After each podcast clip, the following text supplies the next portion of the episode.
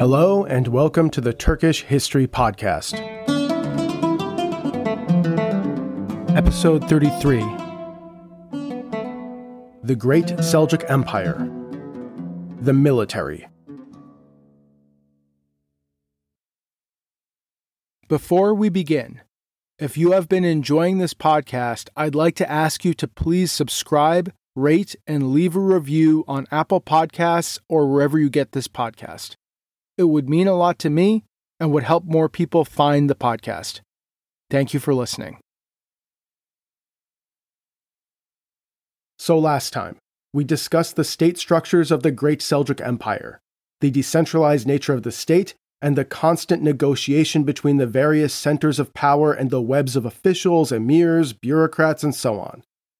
We ended by discussing how this decentralized structure meant that the state did not have a monopoly on violence, and how each of the centers of power would be capable of fielding troops in the field to enforce their respective claims and rights. In a sense, as a part of the constant negotiation over power that characterized the Seljuk Empire.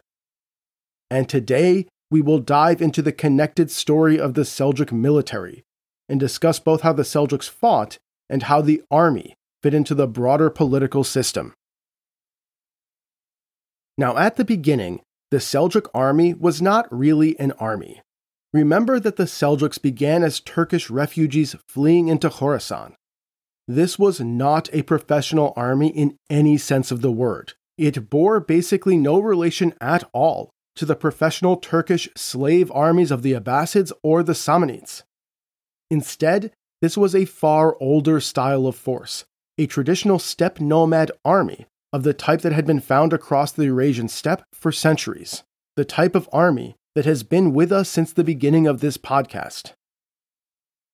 I'm going to read again the quote from the Han era Chinese classic, The Records of the Grand Historian, that was in the very first episode of this podcast, and in which a Han scholar describes the steppe soldier and the way of fighting. The little boys start out by learning how to ride sheep and shoot birds and rats with a bow and arrow, and when they get older, they shoot foxes and hares, which are used for food. Thus, all young men are able to use a bow and act as armed cavalry in time of war. It is their custom to herd their flocks in times of peace and make their living by hunting, but in times of crisis, they take up arms and go plundering and marauding.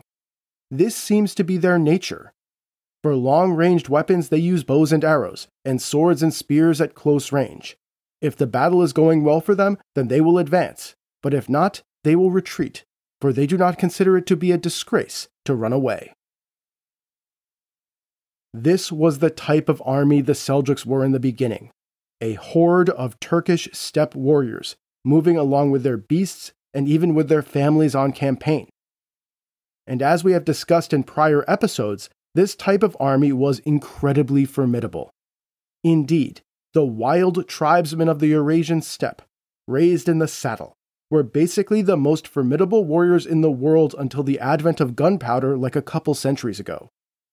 The steppe warriors were hardened by the steppe way of life, and even teenagers were accomplished riders and archers. So formidable were the Turks at archery that some modern historians describe it as the key technological advantage in the Seljuk conquests. There were simply no equals to mounted steppe archers.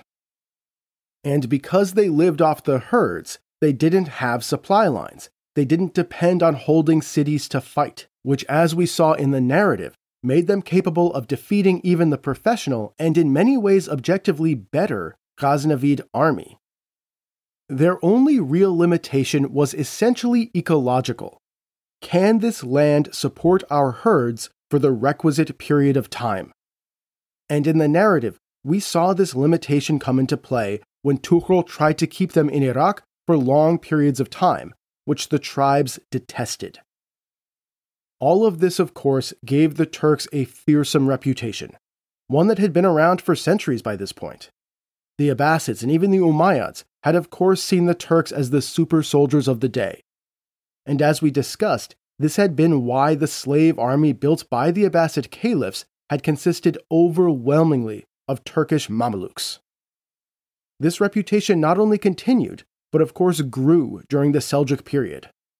A work entitled On the Superiority of the Turks was written during the reign of Tughral, in which the author relates in part Let us start by mentioning their courage. God created them in the likeness of lions, with broad faces, snub noses, well rounded limbs, and an irascible disposition.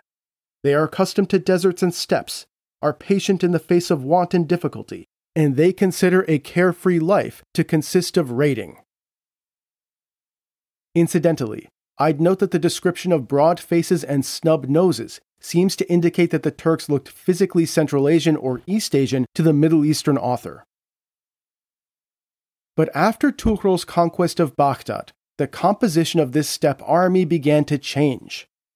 While the traditional Turkish nomads continued to exist, they began to be increasingly supplemented by Turkish Mameluke slave soldiers. This was part of Tughral's desire to both rule in the established Perso Islamic tradition and to find a counterweight to the power of the tribes, with whom his regime was in increasing conflict. Now, this process seems to have begun slowly during Tughral's reign. At first, mentions of Turkish Mameluke slave soldiers in the Seljuk armies are relatively rare, and the numbers relatively low. For example, Ibn al-Athir says that Tughral owned 2,000 Mamelukes. But during the reign of Alp Arslan and Melik Shah, the number of Mamelukes serving in the Seljuk armies dramatically expanded. Sibt ibn al Jawzi says that the Mameluk contingent at Manzikert was 4,000 strong, so double the total number of slave soldiers owned by Tughral. And Nizam ul Mulk claims in his Siyaset Name that Melik Shah's army numbered 400,000 strong, a large proportion of which were Mamelukes. And while this is likely an exaggeration, it's still a clear indication of how rapidly the Seljuk slave army grew during the reigns of Alp Arslan and Melik Shah.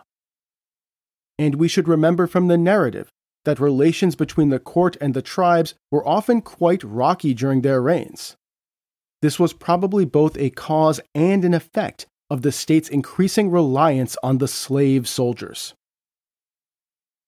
Now, most of these Mameluke slave soldiers were, of course, Turkish. As during the Abbasid period, they were enslaved in Central Asia before being sold into bondage into the Islamic armies. There's even a fantastic surviving source from the Seljuk period that contains essentially a buyer's guide for Turkish slave soldiers. And I just love this source because it is such an interesting thing to have survived and provides such a fascinating look at both the slave markets that drove recruitment into the Seljuk armies and the thoughts of the civilized world about the Turks in general. So I'm going to quote from it at length now, even though it is quite long. So, chapter 23 of the famous Kabusname provides in part The mark of a slave suited for arms bearing is that his hair is thick, his body tall and erect, his build powerful, his flesh hard, his bones thick, his skin coarse, and his limbs straight, his joints being firm. The tendons should be tight, and the sinews and blood vessels prominent and visible upon the body. Shoulders must be broad, the chest deep, the neck thick, and the head round. Also, for preference, his head should be bald. The belly should be concave, the buttocks drawn in, and the legs in walking well extended, and the eyes should be black. The author continues to note You must understand that the Turks are not all of one race, and each has its own nature and essential character. Among the most ill tempered are the Oghuz and the Kipchaks. The best tempered and the most willing are the Khotans, the Chalukis, and the Tibetans. The boldest and most courageous are the Turgai. The most inured to hardship and the most active are the Tatars and the Yagma, whereas the laziest of all are the Chugul. Without any doubt, what is fine in the Turks is present in a superlative degree, but also what is ugly in them. Their faults in general are that they are blunt witted, ignorant, boastful, turbulent, discontented, and without a sense of justice. Without any excuse, they will create trouble and utter foul language, and at night they are poor hearted. Their merit is that they are also brave, free from pretense, open in enmity, and zealous in any task allotted to them. For the domestic establishment, there is no better race. Now, that's just a fascinating primary source. Everything from the guide to what to look for in a slave soldier to the crazy racist beliefs. Now, as we have discussed in the narrative, the benefits of the slave soldier was really to provide the state with more reliable troops. The slave soldiers theoretically had loyalty to no one but their master. They were not like the wild Turkmen, who were completely uncontrollable and kind of just did whatever they wanted. There's a sort of funny incident related in the history of Husseini that really demonstrates the extent to which the Mamelukes were really chattel property, completely belonging to the person who hired them and bought them, and not the state or some broader institution. Husseini relates an incident where a Mameluke emir, so not even a common soldier but a commander, who belonged to Melik Shah stole a watermelon from a fruit seller. When Melik Shah uncovered this, he gave the emir to the watermelon seller as restitution. The watermelon seller thereupon sold the Mameluke emir to someone else for 300 dinars. Now, Husseini includes this anecdote primarily for purposes of showing what a great guy Melik Shah was. But from our perspective, the most interesting parts of the story are really the market price for a seasoned Turkish Mameluke, which was quite high, and the fact that the society's view of the slave soldier was that the master's ownership of him as personal property was so absolute that even a commander, an emir, could be given away to a watermelon seller like you would transfer ownership of a horse or a donkey or whatever. But as I said when we discussed the Abbasid slave army, it's not really clear how the Turkish slave soldiers themselves conceptualized their bondage. They likely saw all of this as a form of loyalty to the person of their lord, i.e., in the terms of the steppe worlds that they came from. They probably had very limited understanding of the legal system that saw them as personal property. And even when manumitted, they would often remain in service to their master without any real indication that the relationship materially changed. Indeed, the sources themselves do not overly dwell on manumitted versus enslaved soldiers, and are often quite muddy on the issue. And it doesn't seem like manumitted and enslaved soldiers acted differently from each other, which leads most scholars to think that the Turks themselves were not overly preoccupied with whether they were technically considered free or enslaved. However, not all Mamelukes were Turks. Other so called martial peoples would be recruited or enslaved as well, usually mountain peoples seen as particularly warlike. Dalyamites from the mountains of northern Iran bordering the Caspian Sea, Georgians from the mountains of the Caucasus, and Kurds from the Zagros Mountains and the mountains of eastern Anatolia. Additionally, small numbers of Ethiopians, Greeks, and even Indians could be found among the armies of the Seljuks. Indeed, Nizam ul Mulk advises in his Siyaset Name that sultans should not recruit only Turkish slave soldiers. They should recruit other peoples as a way to balance Turkish power. Something that the Abbasids had done centuries earlier, if you'll recall from our earlier episodes. Nizam ul Mulk writes If every soldier is from the same race, it will give birth to great errors. It is necessary that 2,000 Dalyamites and Khorasanis continue to be found in the palace, and that they know who belongs to the palace and take necessary actions. He continues There are Iktah holders among the Dalyamites, mountain people, the peoples of Tabaristan, the shepherds, and those resembling them. Because of this, from them 500 people can stay in the palace, and there will be no need for men who know nothing of the ways of the palace. That is to say, no need to rely on Turks as palace guards. But these non Turkish troops were always far, far outnumbered by the Turks. And indeed, the ethnic solidarity of the Turks that Nizam ul Mulk so feared does pop up occasionally. Sibt ibn al Jawzi relates that during the siege of Jerusalem by Atsuz in 1073, one of the Fatimid Mamelukes tried to switch sides, saying to his fellow Turks on the other side, I am one of you. I resisted only out of obedience to my master.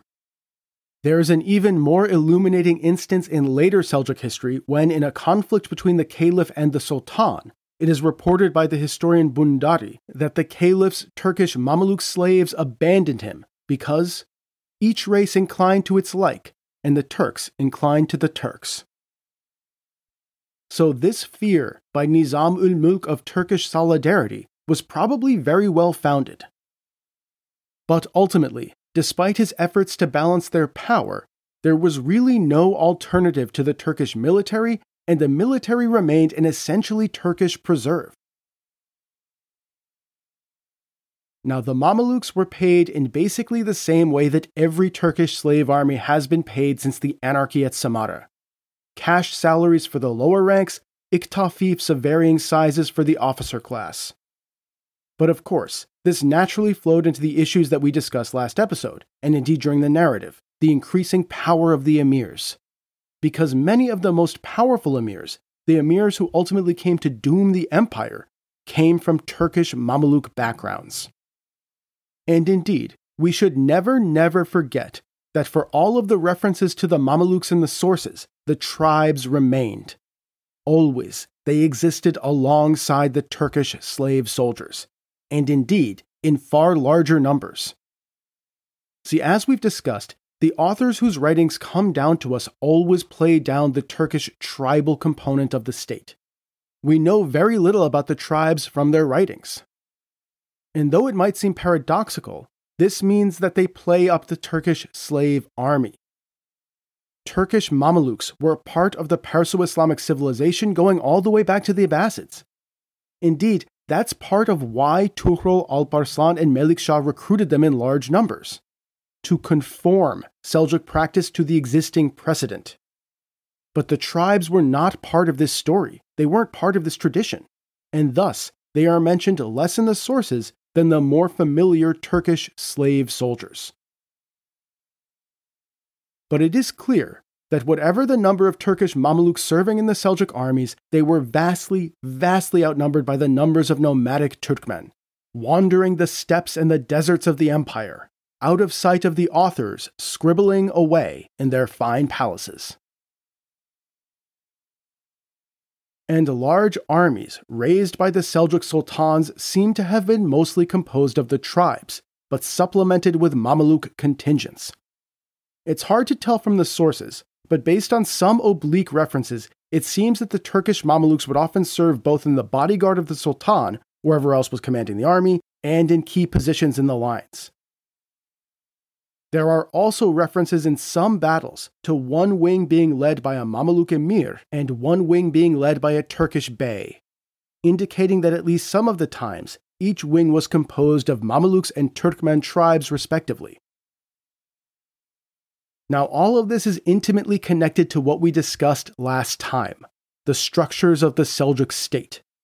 Most importantly, it is deeply tied into the decentralized and multipolar nature of the empire the central state did not have, or even really aspire to, a monopolization on the legitimate use of force.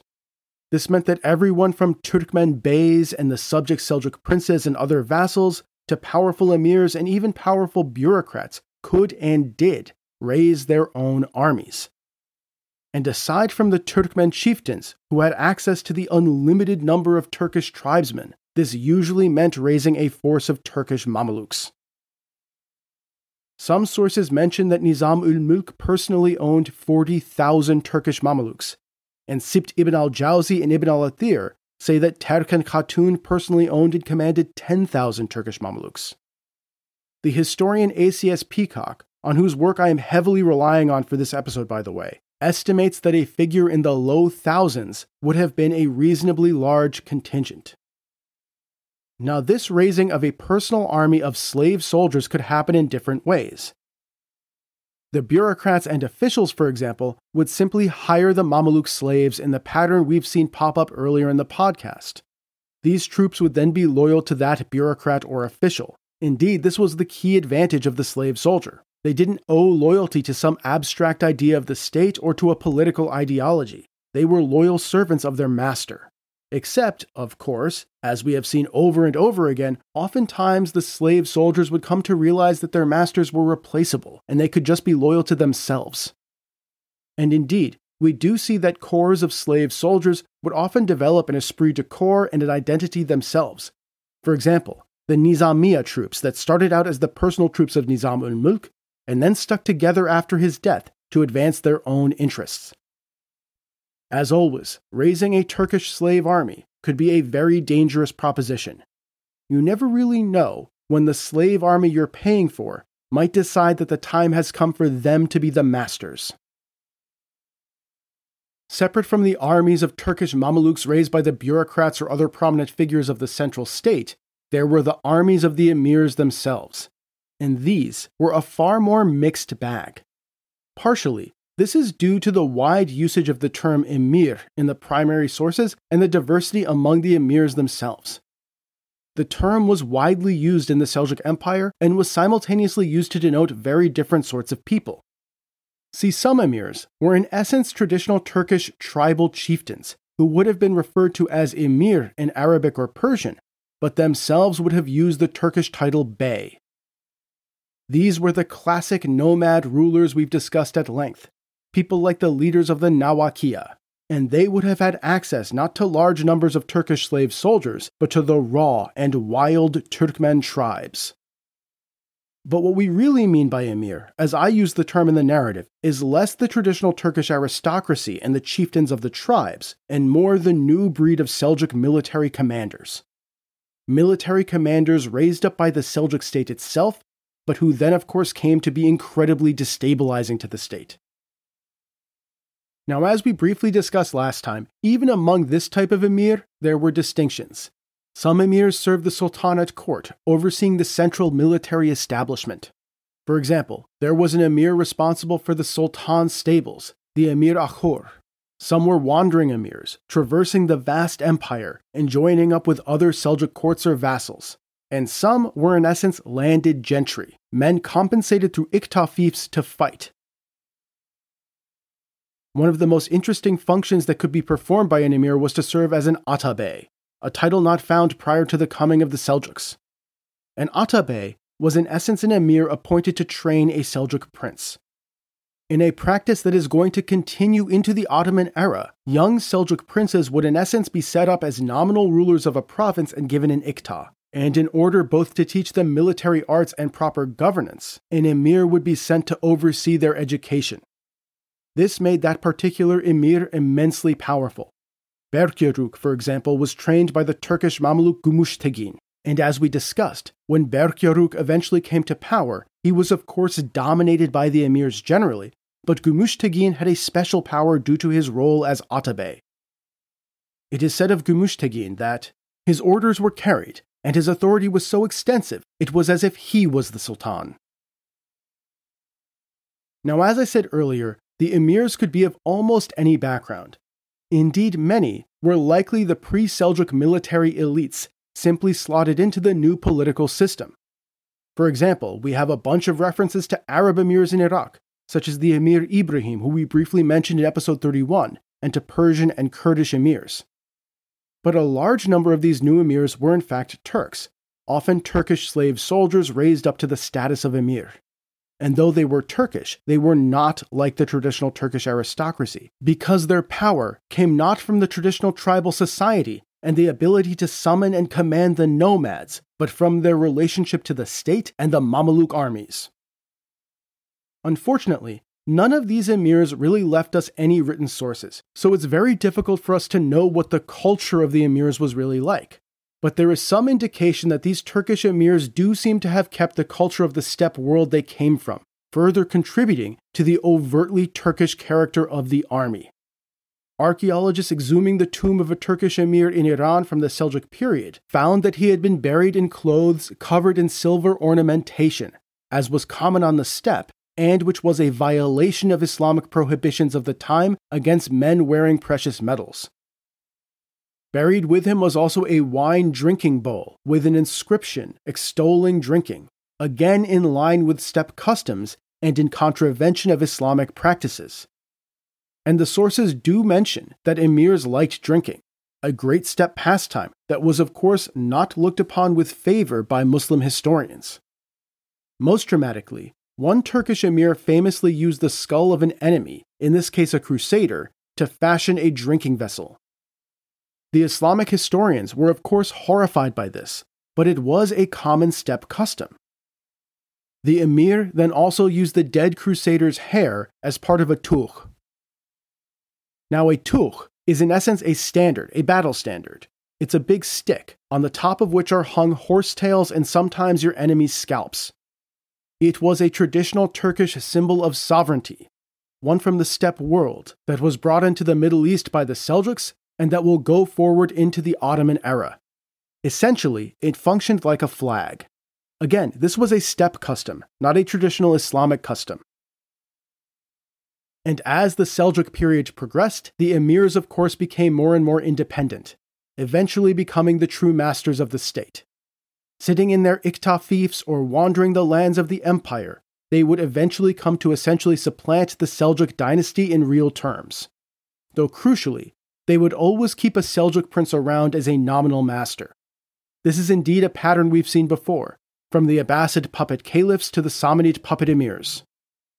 And all of this was, of course, connected to the deeply fragmented nature of the Seljuk political system. Now, as for the manner of warfare, Seljuk armies basically fought in the traditional steppe way. That is, they were lightly armored, mounted horse archers. Unlike European knights, or the traditional Persian sipahis, or the Byzantine tagmata cavalry, they were not heavy cavalry. Do not picture them in heavy armor and chainmail with massive lances. They were mobile light cavalry who specialized in archery, mostly clad in leather and perhaps light mail, and who carried bows, arrows, perhaps a small shield, and a relatively short sword. On campaign, each man would usually bring at least three horses, according to most sources, enabling them to change mounts as they tired. And of course, the steppe riders were the ultimate masters of horse archery, they could shoot while mounted and riding, even at a full gallop, and were exceptionally accurate and deadly. They were also masters of hit and run attacks, riding in, unleashing a flurry of arrows, and then escaping. Always, steppe warriors would attempt to strike from a distance and avoid hand to hand combat. And they really were truly formidable archers, having been raised from birth with a bow and arrow. Michael Attaleiates provides us with the following assessment of Turkish skill with the bow and arrow in an interesting passage from his history. The Byzantines, entrusted with the frontiers who opposed them, were beaten, for their adversaries were well acquainted with the bow, hit the mark not a little, and terrified their opponents with wounds they inflicted from a distance. In order to capitalize on this great skill with the bow and their ability to fight while mounted, the Turks would usually be placed in a loose formation in small units. A classic formation was that of a crescent, with two wings swooping outwards towards the enemy on either side and a strong center. The small groups in this formation, however it was assembled, would then ride out to harass and harry the enemy, trying to either kill them from a distance or provoke them into a charge and then drawing them off into ambushes. Remember, the steppe nomads were of course famous for the feigned retreat, which we have seen deployed over and over again in the narrative to devastating effect. In his famous handbook on military fighting, the Strategikon, the Byzantine Emperor Maurice wrote the following Instead of a large number of troops, some commanders draw up the smaller part of their army. When the charge is made and the lines clash, these soldiers turn quickly to flight. The enemy starts chasing them and becomes disordered. They ride past the place where the ambush is laid, and the units in ambush then charge out and strike the enemy in the rear. Those fleeing then turn around, and the enemy force is caught in the middle. The Scythian people do this all the time. In essence, the opponents of the Turks were faced with a generally impossible choice. If they stayed at a distance, then the vastly superior archery skills of the Turks would finish them off, mounted Turkish horse archers would just be able to hit more of them than vice versa. But engaging the Turks in hand to hand combat where they might actually have an advantage would necessitate charging towards the Turkish lines, which always risked the ambush and the feigned retreat. This made Turkish forces incredibly formidable and capable of defeating armies many times larger than them. In addition to being excellent all around mounted archers, the Turks also excelled at the various tasks that we today would call light cavalry skirmishing, scouting, patrolling, and even cavalry charges. The Roman sources in particular imply that the Turks were masters of reconnaissance, a key responsibility of the light cavalry. Many Seljuk victories were won through knowledge of the terrain and effective intelligence gathering. And there are also references to Turkish heavy cavalry charges, though the traditional steppe nomads were usually lightly armored and not really similar to a heavily armored Persian or Arab Sipahi or a European knight. And crucially, all of this seems to be just as true for the Turkish Mameluke slave soldiers as for the tribesmen. Remember, the Turkish slave soldiers were born on the steppes. They were products of the steppe world who were then enslaved in their youth, mostly during their teens and early 20s. They would then be further trained in the barracks by their fellow slave soldiers, though unfortunately, we don't have any real references to the nature of this training. They therefore knew how to fight in the steppe way, but were themselves professionals, whereas the tribesmen were in essence both herdsmen and warriors. There are references in the sources to the Mamluks fighting in the Turkmen style, which should be taken to mean that they were mounted horse archers. But there are also references to Mamelukes engaging in cavalry charges and even hand to hand combat, so I think we should imagine them as fairly versatile warriors, but warriors who excelled at horse archery as their primary occupation. Now, as the Seljuk period went on, there are references to other peoples fighting in the army. As previously discussed in this episode, there were Mamelukes of other ethnicities who would not have been steppe riders necessarily, and we see references in the sources to Kurdish, Arab, and Persian troops as well. Various vassal emirs would, of course, provide their own non Turkish troops. But while non Turkish units certainly existed, they were far outnumbered by the Turkish bulk of the army, and the Turkish units retained a certain prestige. They were universally considered to be the superior troops. So superior that at various times the sultans would ban the caliphs from employing them, in an effort to restrict their power. There's this great quote by Mahmud Kashgari that I just love that really shows how people saw the Turks at the time. He wrote, God said, I have a host whom I have called the Turks, and whom I have set in the east. When I am wrathful with any people, I will make them the sovereign over them. And so, unsurprisingly, Turkish steppe warfare remained central to the Seljuk armies, even when the horse archers might be augmented with other troops. And even then, the best of these non Turkish units were still cavalry. There are references to both Arab and Persian cavalry units, but they weren't steppe cavalry, the vaunted horse archers. Likely, they were primarily heavy cavalry, and would have been used in heavy cavalry charges as a complement to the fantastic steppe light cavalry. And this combination of Turkish steppe rider and classic Perso Islamic heavy cavalry could in fact be truly devastating. Especially if an army began to waver under the withering Turkish arrow fire, and could then be broken by a mighty heavy cavalry charge. Now, there were also non Turkish infantry units as well. We see references to Armenian militia serving the Seljuks but it does not seem that meaningful numbers of infantry took part in large field battles or on campaign. The great Seljuk armies appear to have been essentially entirely mounted. Instead, infantry troops seem to have been stationed in cities, where small local militia forces called Ayar or Atad were usually responsible for upholding general order and security. But these small militia forces would likely have been part timers taking part in local civil government who wouldn't have wanted to leave their cities and, in any event, would have been basically useless against the fearsome steppe riders. This was deeply connected to the strict division in classic Perso Islamic political theory between the subjects of the Sultan, termed the Raya, and the soldiers, the Asker. Indeed, this is a concept that will continue into the Ottoman period, and the term raya, in fact, is related to the Arabic term for flock or herd, which sort of shows how the Seljuks saw the common people, as in essence, a part of their herds, not all that dissimilar from the grazing mammals that constituted their traditional form of wealth. The raya, the common people, were not only not subject to conscription, they weren't even eligible to serve in the armies. I mean, that would have been like conscripting a sheep or something the work of fighting was confined to the professional soldiers and the tribes. Therefore, there really were not large numbers of infantry troops, which would have been drawn from the peasantry. Such people were not even allowed to fight. And indeed, the relationship between the armies and the common people, between the asker and the raya, could be pretty brutal. What we today would call war crimes were incredibly common. Rape, murder, confiscation, enslavement all happened with regularity. And the Islamic histories are full of incidents of violence between the Seljuk armies and the common people. Indeed, we have covered them extensively in the narrative. Remember how casually Ibn al Athir referred to the atrocities committed during the fall of Hamadan?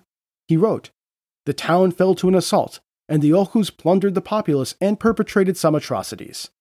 Or how Ibn al Athir described the fall of Khuzestan to Tughral, how the Turks indulged in plunder, pillage, and extortion, so that the inhabitants experienced distress and violence at their hands. And that's just within the lands of the empire. The experience of Roman or Armenian civilians at the hands of the Seljuk armies could be an order of magnitude worse. Remember how Michael Attaleiates described the fall of Ani that I quoted in episode 26. He wrote, The enemy realized what they were about to do and charged the gates all at once, shouting their war cries loudly. Aggressively destroying the gates and parts of the walls, they took the city by storm, and the slaughter of those inside was beyond telling, for no mercy was shown on account of age, sex, or creed. All were killed, from the young and up, and a river of blood flowed through this pitiable and unhappy city. Indeed, so terrible could the treatment of the common people be at the hands of the armies that even the rumor of the approach of an army could cause mass panic. A certain religious official living in Baghdad during the Seljuk period, a man named Ibn al-Banna, recorded the following in his journal in the days leading up to Alp Arslan's approach towards Baghdad. An announcement was made on the west bank of the city to the effect that whoever owns a shop and other property which may be plundered should move it and keep himself in a state of preparation on account of what has been rumored concerning the approach of the Sultan Alp Arslan. For he has armies with him, whose quartering and residences cannot be trusted. Upon hearing the announcement, the people became greatly disturbed. And I think that this is quite telling. Even the approach of the Sultan would terrify the common people, who likely just wanted to be left alone. Indeed, the whole world of tribes and emirs and caliphs and sultans was probably something that barely concerned them, that just didn't touch on their lives at all, except to make them worse. It showed up only in the form of tax collectors and officials and an emir demanding money from what he claimed to be his iktafif, or a bunch of savage tribes rolling up to just graze their herds everywhere. And I am sure that the common people prayed to God that these armies of Turkish savages would just stay away from their cities. But that said, there do seem to be some exceptions to this overall picture of violence and exploitation. As we will discuss when we resume the narrative, in Anatolia, it does seem that the local people basically surrendered their cities to the Turks without that much fighting and even came to appreciate the security that the Turkish military men could provide for a price. And we do see evidence in the sources of merchants following the armies on campaign, seeing the wars by the Turkmen as a good way to make money, both through selling provisions and then buying the slaves captured in conquest. But we shouldn't paint too rosy of a picture here. In general, in the eyes of the settled peasantry and the common people of the cities, the Seljuk armies were a basically alien force of Turks, with whom the common people hoped to have as little to do as possible. And indeed, there is a lot of indication that the Seljuk period was in general a period of increasing violence. The archaeological record shows a massive expansion of fortifications.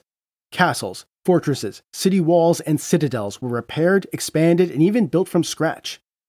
In particular, urban citadel construction in Iraq and Syria seems to have dramatically expanded, perhaps based on Central Asian models brought west with the Seljuks. One archaeologist has estimated that over 100 citadels were built during the Seljuk period, only a fraction of which were constructed due to wars with the Crusaders in the later Seljuk period. Most modern historians, though with a few exceptions, believe that the Seljuk period is really associated with the militarization of state and society in the Muslim world, and that the expansion of fortifications we see in the Islamic world is in fact indicative of this. As we have said, the Seljuk armies were separated from the population by language and culture, and even by military status. The soldier as a distinct category of person. And as we discussed last time, under the Seljuk Empire, both the emirs and the tribes became incredibly politically powerful, really, in a way that they hadn't been before. So, this period saw the rise of a real military elite in the Muslim world.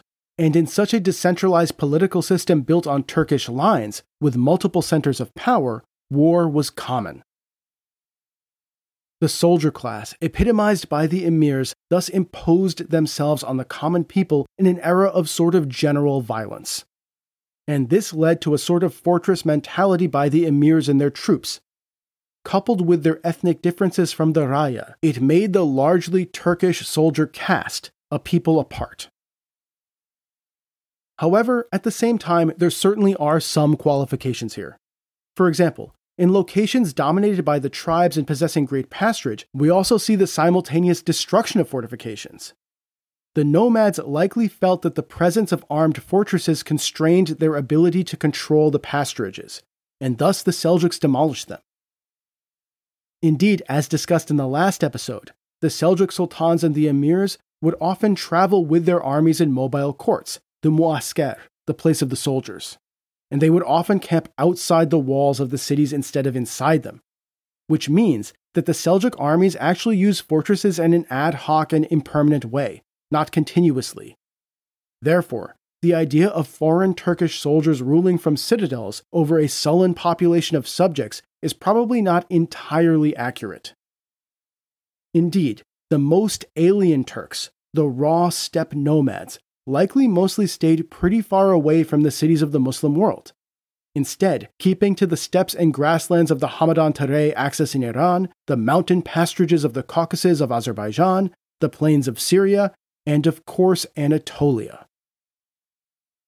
So while I think it is true that the Seljuk Empire saw a marked increase in militarization of the state and indeed of society, and was certainly an era of great violence and upheaval, I am persuaded by the work of historians like A.C.S. Peacock and Durand-Guédy that this somewhat overstates the case, and in any event, the nature of Seljuk rule and the nature of the Seljuk military means that we can't lay all of this fortress building at the feet of the Seljuks.